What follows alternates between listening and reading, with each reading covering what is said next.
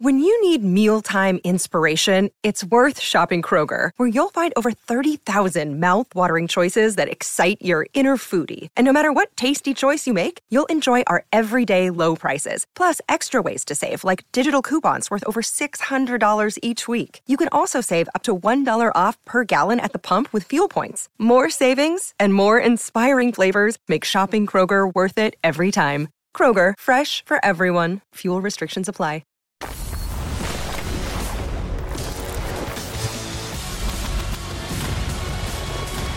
College Football Live is presented by Dr. Pepper. Hard to believe it's week 11, but here we go. After a huge win against Alabama, LSU can clinch the SEC West with a win over Arkansas and an Ole Miss loss to the Crimson Tide. Brian Kelly would be the third SEC coach to win that division in his first season. We mentioned Ole Miss and Arkansas, a lot at stake for a few Alabama streaks. The Tide haven't lost consecutive games in a season since 2013 and haven't lost three games within a season since 2010. For the first time in nearly 50 years, a ranked matchup in New Orleans when Tulane faces off against UCF. The Green Wave had lost 60 straight to AP ranked teams. That's the longest losing streak in the poll era. Bo Nix and the Oregon Ducks try to make it nine in a row when they host Washington this weekend. Nix in the running for the Heisman and would join Marcus Mariota as the only Oregon players to win the award.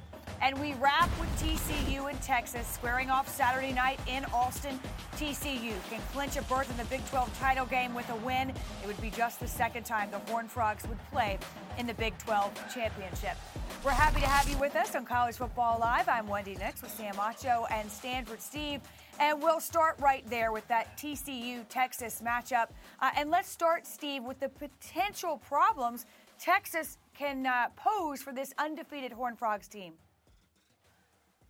Yeah, we're going to see what TCU's defense is made of, Wendy. When you, I think about Texas, you think about those two guys getting handoffs. It's Bijan and Roschon. Uh, both guys average six yards a carry. And what Texas is going to do to TCU, to me, is make make them have to tackle them in space.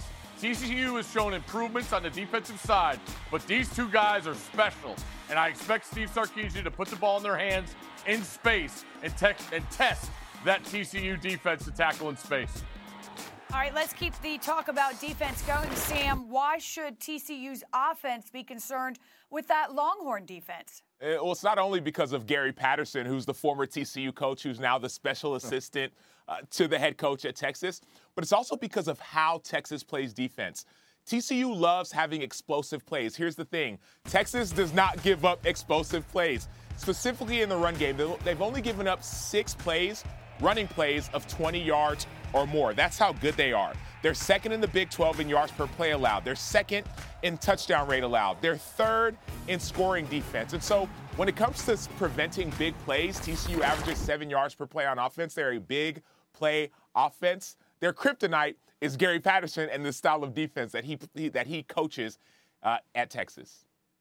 Meanwhile, TCU, Steve, enters this game a seven point underdog. Why is that significant?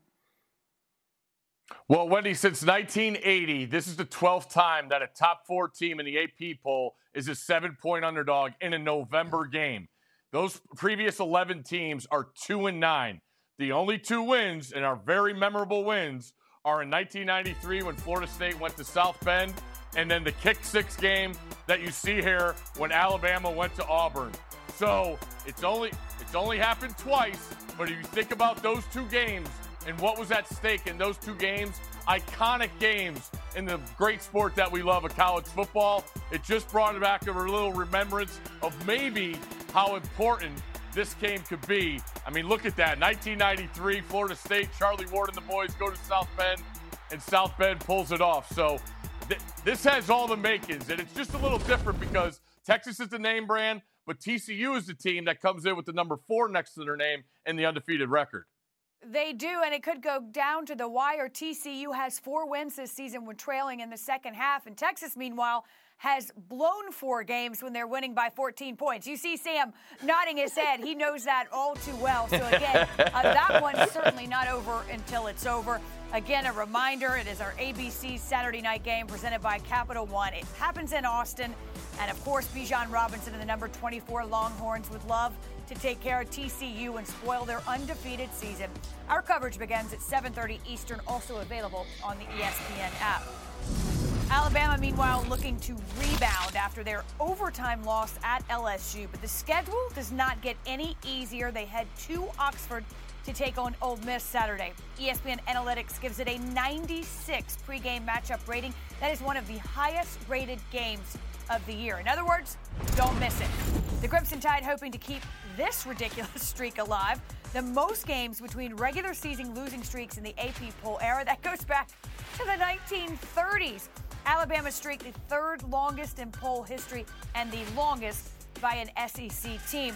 Sam, when you start to look at the tape of these two teams, what's the one matchup, if there could be just one, that Alabama must win? They got to stop the run. I mean, they got to stop Quinshon Judkins and Zach Evans, who transferred from TCU, and even Jaxson Dart in the run game. So this this Ole Miss offense, they've ran for over 400 yards four different times. I mean, like they are outstanding. Now, in this season, Alabama has been relatively strong against the run, but I will say this: in their three SEC road games, they've given up over 180 yards rushing. And so, this is going to be the matchup. Can Alabama on the road in the SEC stop the number one rushing offense in the SEC? That's what we will find out. And if they can, they'll have a much better chance of winning. Yeah, when I think about it too, you pointed out the numbers. You know, at Arkansas, at Tennessee, and at LSU last week, Sam, LSU ran for over five yards a carry. So that's got to be the emphasis Alabama has coming in because I think their offense is going to score at will on Ole Miss. I think they have plenty of talent to do that. But when you when you look at Alabama and that defense, you expect them to be better. You know, good road defenses, good defenses travel on the road, and we haven't seen that with Alabama against the run. I look at this as Nick Saban, his team against, you know, the back, their backs against the uh, wall. So, what kind of effort do they come out? And the other side is, can Lane pull it off? Go back to old 2009 Tennessee two years ago. Ole Miss ran for 268 yards against Alabama, who was a team that won the national championship that year. So you got to think if there's ever a time to Lane pull to pull off the upset, it's this one. Yeah, no kidding. Nick Saban has won both of his games against former assistants this season, but just by a tad, by a combined uh, point total of five points. So it, it, may be there for the taking, Steve. Uh, it's it's getting to that point in the season when we talk about clinching scenarios. That is the case uh, this weekend for the SEC West. Take a look at the way it all shakes out. A lot on the line for LSU. The hmm. Tigers clinch the SEC West with a win, but they will also need an Ole Miss loss, meaning Alabama has to win. Brian Kelly would be the third coach in the last 30 years to win the SEC West in his first season. The other two, Gus Malzahn and Les Miles. And Sam, it goes without saying that LSU has played better as of late, but sometimes we forget to explain why. What have they done to be effective? They got Jayden Daniels out of the transfer portal and put him at quarterback. That's what they did. He's the only, only, Jayden Daniels is the only FBS quarterback with over 16, 600 rushing yards and 1,700 passing yards. His rushing total is eighth for all players in the SEC. He's the eighth leading rusher in the entire SEC. And don't even take my word for it. Go and watch the last play in overtime that essentially won the game, the 25 yard run and then the pass. Jayden Daniels has been putting the team on his back, and he's gotten more and more confident. That Ole Miss game we were talking about. LSU was down 17 to 3 in the second quarter against Ole Miss. They went on a 42 to 3 run, mainly because of Jayden Daniels. He had either five or six total touchdowns in that game. And so you talk about what did Brian Daly, Brian Kelly do or what happened? No, they went and got Jayden Daniels from ASU, and he's been all the difference.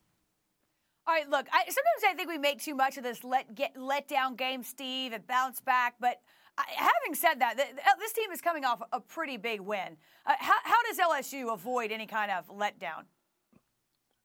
It's a monster win, Wendy. And, and Sam touched on it, what they've done in the transfer portal. It's a whole group, new group of guys that are doing things for the first time together.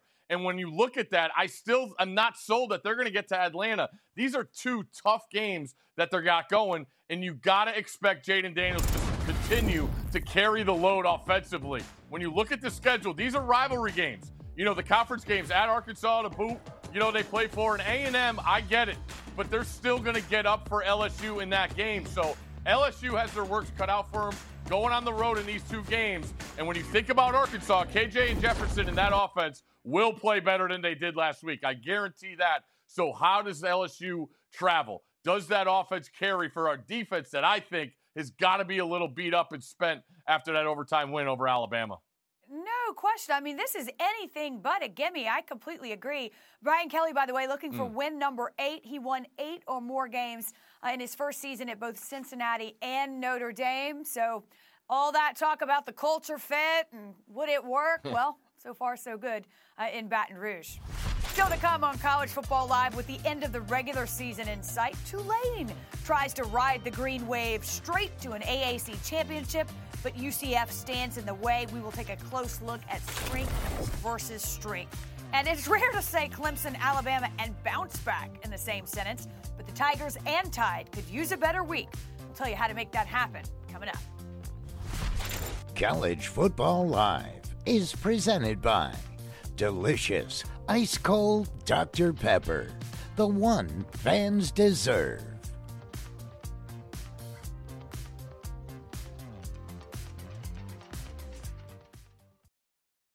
Another day is here, and you're ready for it. What to wear? Check. Breakfast, lunch, and dinner? Check.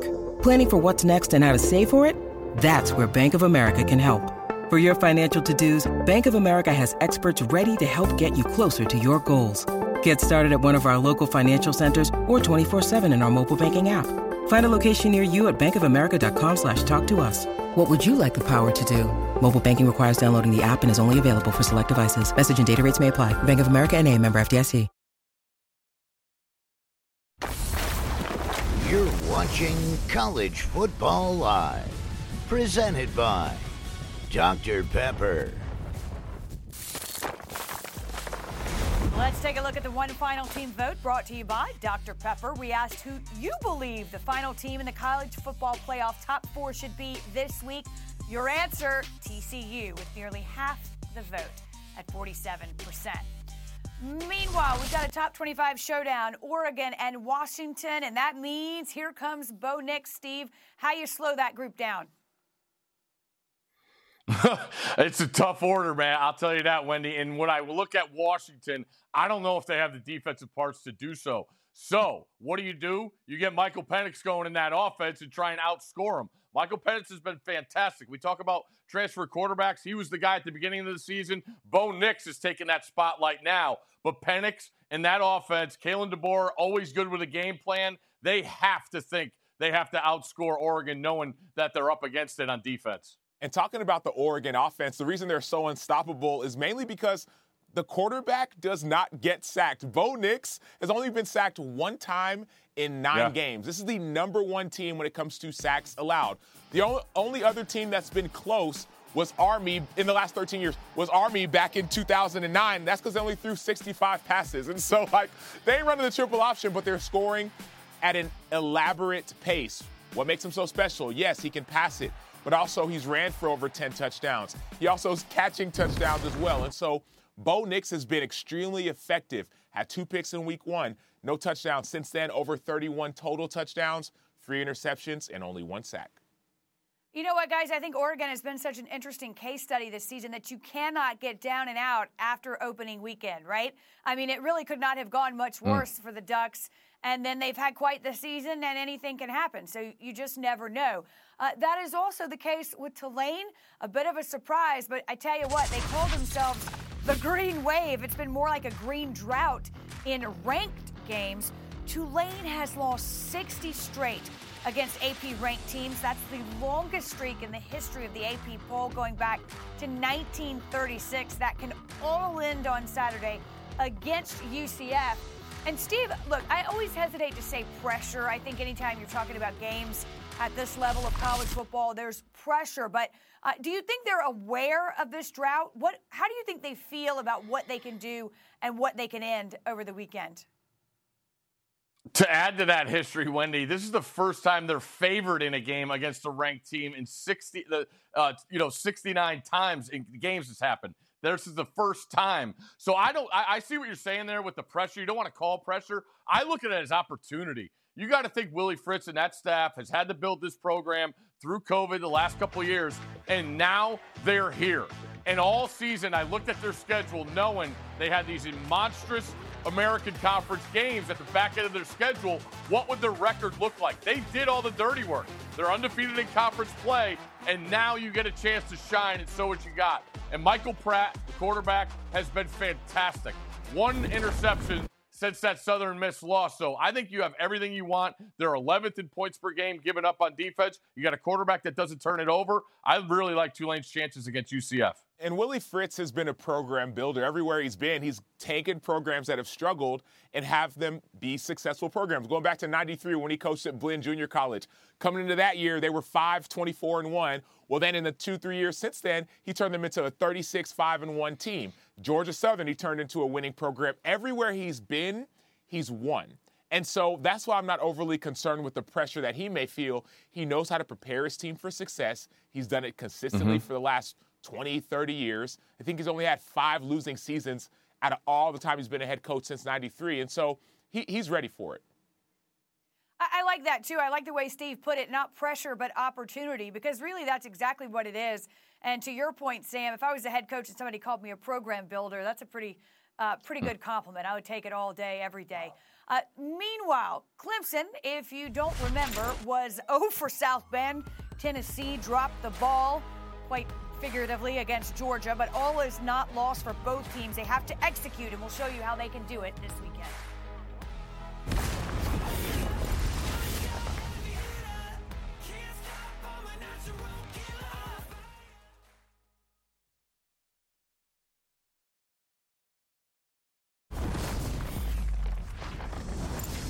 College Football Live is presented by Delicious Ice Cold Dr. Pepper, the one fans deserve. Welcome back to College Football Live. Jay Walker, Tiffany Greene, here to break down everything in HBCU football. We've got a couple of unbeatens remaining in HBCU football. But we first start with Jackson State, the top five team in all of FCS football. They've been playing great, and they have a chance to clinch this weekend if they can take down Alabama A&M. Absolutely. And I mean, what, what's the story been all season long? When will they slip up? Well, they haven't. Coach Prime has his team playing their best football. They ran through the SWAC with an opportunity to clinch in a game down to Mobile, Alabama versus Alabama A&M this weekend. If they do that, look for them to go up in the rankings. And Coach Prime continues to have Jackson State the talk of HBCU football. And we could very well see them face off against North Carolina Central, the Eagles out of the Mid-Eastern Athletic Conference, also find themselves in a position to clinch that MEAC championship. It would be a phenomenal job. I mean, I thought for most of the season that the Eagles were the number one team in the Mid-Eastern Athletic Conference. They stumbled against South Carolina State on the road, but now they've taken care of their business, and Trei Oliver has an opportunity to get the Eagles in the Cricket Celebration Bowl to compete for a national championship. Wow. Speaking of championships, the SIAC championship is coming up, and an unbeaten team out of the SIAC, the Benedict College Tigers, 10 0. First time in school history that they've gone undefeated in the regular season. And Archinnis Berry from Benedict College joining us now to talk more about the Tigers Trail. Coach Berry, you've got an undefeated season going on, but your philosophy week to week has always been 1 0. Explain that 1 0 philosophy. First of all, man, glad to be here on the show, man. I, I tell you what, though, the one and zero philosophy really started with just guys just understanding the mission, the mission at hand, and it started with us reading a book called "Chop Wood, Carry Water" this summer as a football program, and we read it during training camp. So every night we would have different chapters of the book that the team had to read and present to each other. But the book talks about surrendering the outcome and falling in love with the process of becoming great. And so, you know, last spring, nobody really knows this, but last spring we set a hashtag in the football program and we uh, named it 111222. It was hashtag 111222, and that's how we went through our off-season training. Well, nobody really knew what it meant. It meant uh, 11 12 of 2022, which is on this upcoming Saturday. That was the date of the SIAC championship game. And uh, what we did in the first day of training camp, we surrendered that. We didn't talk about that anymore. I wouldn't let them use that hashtag anymore. So when we read that book, Chop Wood, Carry Water, all we talked about was just fall in love with the process. Surrender the outcome. Don't worry about the end goal. Just be 1 and 0 every day. Let's win the day. Let's be the best we can be every day. Don't worry about what's going to happen at the end. And I think our young men have really bought into that. So every day we just talk about let's go 1 and 0 today and let's go 1 and 0 each and every week. Well, it's been a great fit down there in Columbia, South Carolina, as you got the Tigers ready to compete for a championship. Best of luck. Thanks for joining us here. Wendy, back to you.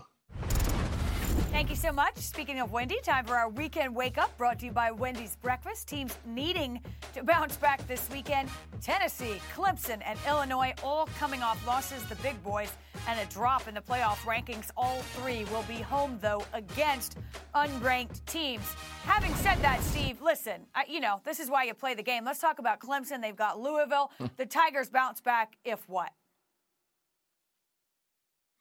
Well, I think that they got to rely on the defensive line, Wendy. They got NFL talent all over that defensive line. And seeing last week what they looked like when Notre Dame ran for 263 yards, you have to expect Dabo to give his team a speech and say, hey, we got to figure out the quarterback thing. It might happen during the game. But one thing we need to be able to count on is our talent on defense to shut the door on Louisville's offense. So I expect a spirited effort from Clemson's defense against that Louisville offense, especially at home.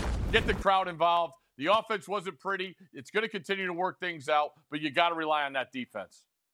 Well, it's interesting because that quarterback question for Clemson really started and has just sort of quietly continued throughout the season. I don't think they have the total answer just yet. All right, let's talk Tennessee and Missouri. Uh, Tennessee did not have the showing against Georgia that I think a lot of Vols fans had hoped for. Certainly not the outcome, Sam.